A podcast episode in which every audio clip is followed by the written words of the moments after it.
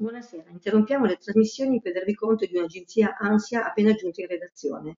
Partita la raccolta firme per il referendum per cambiare nome al paese da Italia a Imperatrice Romana.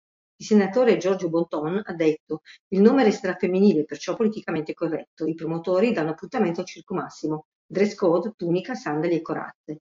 Il professor De Profundis dell'Università Vacca Foscari dice l'Italia si riprende il suo posto nella storia usurpato dagli Stati Uniti, peraltro scoperti da un discendente romano.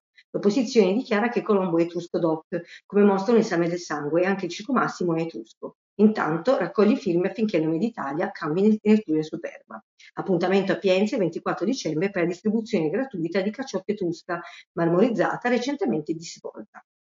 Grazie per l'ascolto, vi daremo ulteriori informazioni e approfondimento nelle prossime edizioni.